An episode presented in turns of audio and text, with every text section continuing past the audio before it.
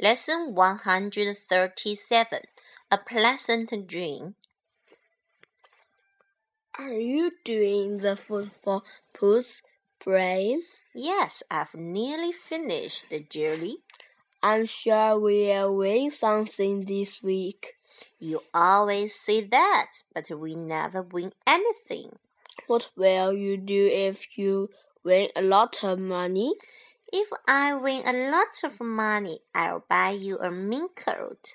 I don't want a mink coat. I want to see the world. All right, if we win a lot of money, We'll travel round the world and we'll stay at the best hotels. then we'll return home and buy a big house in the countries.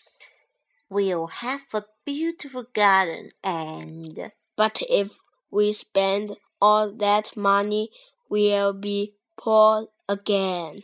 what shall we do then? If we spend all the money, we'll try and win the football push again.